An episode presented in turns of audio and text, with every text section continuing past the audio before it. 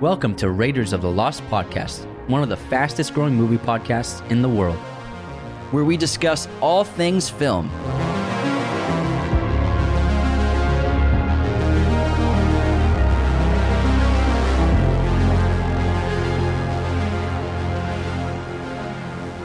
On this episode, we discuss Malignant, directed by James Wan, screenplay by Akela Cooper. Hey everyone, welcome back to the show. This is Anthony. And this is James. And we just saw Malignant yesterday in theaters, and it was the most terrifying and one of the most insane, weird movie theater experiences of my entire life. Yeah, I was shocked by it. It was it was better than I was expecting, because the trailer, when you when you watch the trailer and having seen the film, you realize they didn't give anything away. And we're going to talk about the film spoiler-free for a few minutes, and then we'll get into spoiler territory after about five or so minutes. So uh, if you haven't seen it yet, definitely just check out the film before you listen to us. But this film was like really surprising, and I believe, if, I can't remember, if I think this is the first horror film that we've seen in a theater since COVID started. I think you're right, because the experience of watching a horror movie in theaters versus at home on the couch is completely different, let alone I've been known to throw pillows around the living room at home for sure watching and horror scream. films.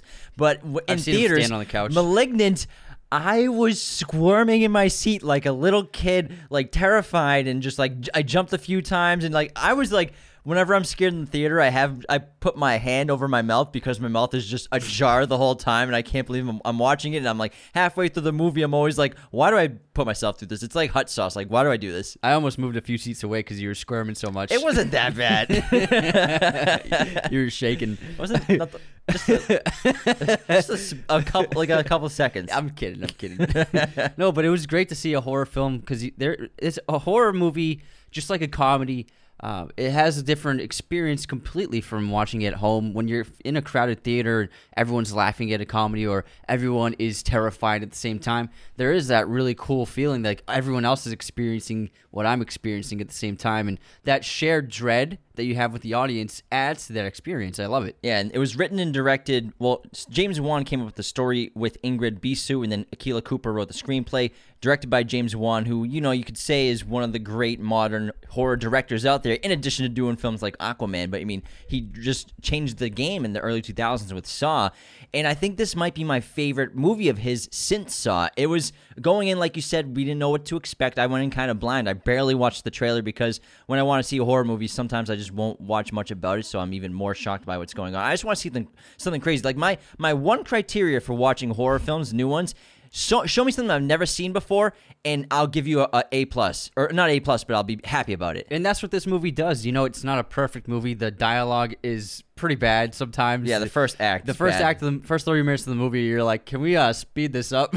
The cast is... They get they, they they could say words in front of a camera. That's pretty much all I could say for them. They do a good, like, Annabelle Wallis is probably well, the best. Well, she's a great act, actor yeah. already. And then yeah. it stars Maddie Hasson, George Young, McCole Brian White, Jean Louise Kelly, yeah. Susanna Thompson. Like, they're not like it's a, the dialogue amazing actors, yeah. but yeah, it's like what they're working with. But I think James Wan just like he wanted to make a fun campy horror movie, because that's something that he loves, I'm sure. Yeah, and it's not he, you're not going to this movie to see Oscar-winning caliber writing. Yeah. So. But the, what this movie does have is a really uh, unique villain, a really unique creature, monster, and something you've never seen before, something that I have never thought of before in terms of a horror concept. And I think that James Wan came up with a really cool idea, and he executed it really well. Yeah, and the opening of the film is just great when we have... All right, we'll, we'll start getting into like spoiler territory, I think we should say. Yeah, absolutely. I Let's think, spoil I think, the hell out of it. I think in the beginning of this movie, he lets you know that this is just going to be...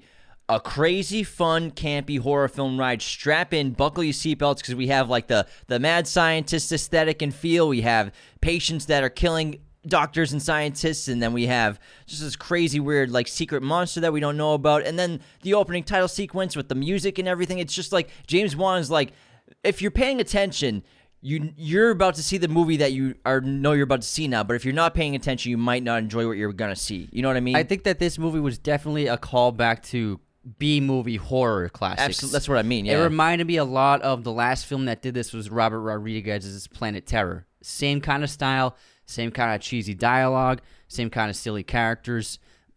in that retro feel. And the music in this is very retro-y and very horror-esque, like, and very, like, death metal-y, you know what I mean? It, this mashup of genres, and I think the music really added to the idea of it being just a callback to those cheesy B horror movies, and that's what he did. The tone of that movie pretty much falls in line with that, combined with uh, modern aesthetics and modern storytelling devices, and so I think he made something really unique, and ultimately, yeah, the first act of the movie, you're like, okay, this is a little cheese, a little cheese ball, but once it gets going, and you see who the monster is and the creature, you're like, holy crap, this is insane. Well, he got me invested in the opening. Like, I thought that was such a fun opening. And again, he's preparing you. This is what you're going to see. Yeah. You're not going to watch Get Out. This isn't going to be a, like a an A-plus horror film. It's not going to be an Oscar-nominated film. So you should just set your expectations at this opening. But then when um, the creature, the monster that's haunting Annabelle Wallis's character, what's her name? Uh, Maddie. Madison, Maddie, in the house and breaks in. When it kills the husband... and then goes after her, like, chasing her around the house. I was so scared, and I was just invested from that point on. I'm like, let's go. James Wan knows how to scare you. He knows how to scare the audience with his uh, camera work, with the with the aesthetic, with the sound design, and with the, with the score. And he did it with The Conjuring. He did it with Insidious. He did it so many times. And so I think that he really has a way of capturing fear really well, and and this film is a showcase for that. But and he does it so well with, like, practical effects that you've seen a million times. Like, we've all seen a horror film in a house with someone, like, being stalked in the shadows, but the way he does it is so unique, with, like, an all black figure in the dark with, like, the hair that's, like, the way it moves is so much quicker than, like, a human being would move and stuff like that. And he's just keeping things secretive against you the whole entire and film. And also, you, for a while, you can't see what the creature is or who the villain is or who the monster is, because it is all blacked out, and it makes it adds that more dread to it, because you don't know what it looks like. And then when you finally do see what it looks like, you see that it is some kind of deformed, mutilated-esque creature with that it seems to be human, but it has some kind of the horrible face. It looks like it's it, based on the name Malignant, it looks like it's like a, if a person was a malignant tumor, that's what they would look like. Yeah, and he obviously teased in the uh, first, like, act of the film, especially the opening, that it's we, that we think it's going to be, like, some being that was, like, deformed and went through, like, experimentation at this hospital as a child, and was was like put together with pieces. And they ha- he has the opening sequence with all the surgery surgical uh like knives and stuff and scalpels, which is just uh, super cringe, gets me going. But uh we we assume that it was a human being, or is a human being, that's stalking people, but we don't know why yet. Yeah, and when I when we were half through, halfway through the movie, my guess was, because Madison, she doesn't remember her life um, before the age nine, and then she was adopted, and so her past before that is completely blank, and she can't remember everything, anything at all. And then you see that the backstory with the doctors and the research facility, and then the photo of the little girl that looks a lot like Madison, same kind of hair and very similar face. So you're like, okay, that's got to be Madison, who was a patient there. So who is the creature, this monster that's killing everyone, who has very similar hair to Madison as well? Like, the hair looks just like Madison's hair. So then I was thinking, maybe she had a Siamese twin that was deformed, like some monstrous being, and then they cut it off of her, and then that um, that twin, the Siamese twin, is now the villain of the movie. Yeah. But I was wrong. Yeah, I think I assumed the same thing. I thought it was a, a brother, a sister, a twin, something like that, that has, like, a psychic link with her, and can, can communicate, but also it can control electricity, which is pretty wild. And that's, like, the reason why it would be stalking this random woman in this town. town. Like, yes, maybe it escaped this asylum or whatever, but why is it just focusing on this one woman, Maddie? And then, you know, we learn eventually, after all these murders, that it was a patient at this hospital who's taking out its vengeance, it, hers or his, his. hers or his, so his vengeance, out on the doctors at that hospital that experimented and, and tried to keep it alive and ended up cutting the tumor out, you could say. And then we learn what, what I but before we say the end, what I love about what James Wan did is he created, like, a new horror icon, kind of, with with the weapon, mm-hmm. with the outfit, with the style of it of its movements, and it, it's like creature design was so unique. And I think he just is going to do a sequel with, of this. No problem. No, it's, it's definitely being set up for a sequel. Yeah, yeah. And the the kills are really great. Like super gory, super graphic, like intense, like lots of blood. Like that's what we signed up for. You know what I mean? To see that kind of stuff. And you're the, sick. He's sick for making this movie. It's trash. But I mean, it's it, that's it's it's what you pay for, and it does not disappoint for and, sure. And we're watching Madison go through these visions of the murders of this creature being, and we don't know why. How are they so connected? We think it's a psychic link at this point. We think yeah. like there's some kind of psychic connection between her and the killer. We don't know why, but she's being she's being put into the the the, the room of the murders. Um, through her mind, yeah. not physically, so she'll be stuck in the room and watch this killer murder someone. Yeah. And then she gets back, she transported back mentally to her physical body, which is usually at her home. So we think that there must be some kind of vis- uh, psychic connection that has to do with electricity somehow. Yeah, and I, about halfway through the film, after like watching the investigation of Kakoa Shaw and Regina Moss, as well as her si- sister Sydney being a character in the film, I w- was thinking that it was all Maddie, but she was just insane. Like, Maddie was the person at the hospital, wasn't deformed, but maybe something that they cut off her. I don't know. Or, but I was starting to think that it has to be her. She's out of her mind, probably has dual personality or uh, d- dissociative dis- identity disorder. Um, I don't know yet, but it was like, and then when the woman falls out of the attic, I'm like, it has to be her. And then especially the way the creature moves, it's like her bo- the body of the creature looks like the build of Maddie. The hair... same body, but the only thing that kept me from thinking that was that the face was not Maddie's face, and it was like this horrible creature's face that I mentioned earlier. earlier. It looks like it looks like a friggin' if you were a cancerous tumor was a human being, that's what it looked like. And then the the movements of if your body moved it in its limbs and everything in reverse, so backwards, mm-hmm. the way it moved was so interesting and weird. Yeah, but then we find out that the crazy idea of this creature is the concept of the movie, and it's genius in that it technically... it's Maddie's body that's committing the murders, but it's not her in control of it. It's her twin, her, who was she was born with. A, I, they say it's a parasitic twin. sibling, yeah. It's a parasitic twin. So it's kind of it's not fully like a Siamese twin because it's not two full beings that are connected. It's like this twin was like barely got developed physically, and then it just was formed on the back of her head and her back, and it had like two tiny deformed arms and. And part of like a, a and it's ho- part of a head, just like a little piece of a head, and its face, and then it had a chest, like a rib cage, and that was it. And then they shared the same brain. So his Gabriel is the name of this twin, and Gabriel's brain is still connected to Madison's brain because they never split apart in the in the womb. And yeah. so he literally is. He's not a Siamese twin. He's like a Siamese twin parasite on her body when she was a kid. And, and that and the doctors back in the day.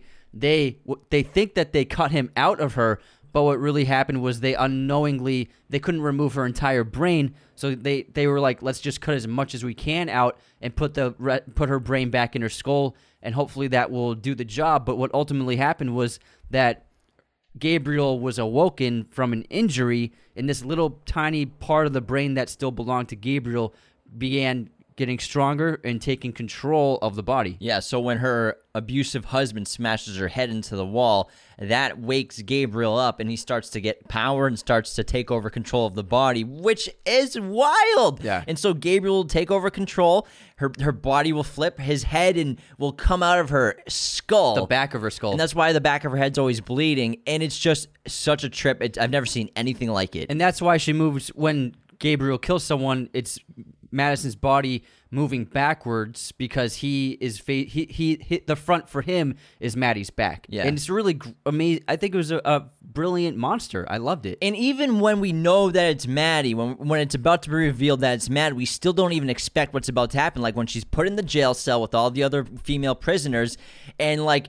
The the investigators and and uh, Matt and Sydney are like f- figuring it out that it's like it's got to be Maddie, like there's something with her, and then they're watching the tapes, and then and then it's like those push-ins on Maddie in the cell, and then she starts to get crazy, and you think it's just going to be her going nuts, but then her head opens up, and she starts, she kills everybody. Yeah. The thing with Gabriel is he has some sort of, like, extra powers that a human being is not capable of. It which has I, to do with the electricity, yeah. for sure. And I can't wait to to see James Wan explore this character even more, because I really hope he makes a sequel to this. And Gabriel messes people up. He kills, like, forty people in this movie. It's vicious. He kills, like, a dozen women in that prison cell, and it's graphic. And then he kills, like, twenty cops in the police station with a knife. He's just, like, slaughtering them. And it was...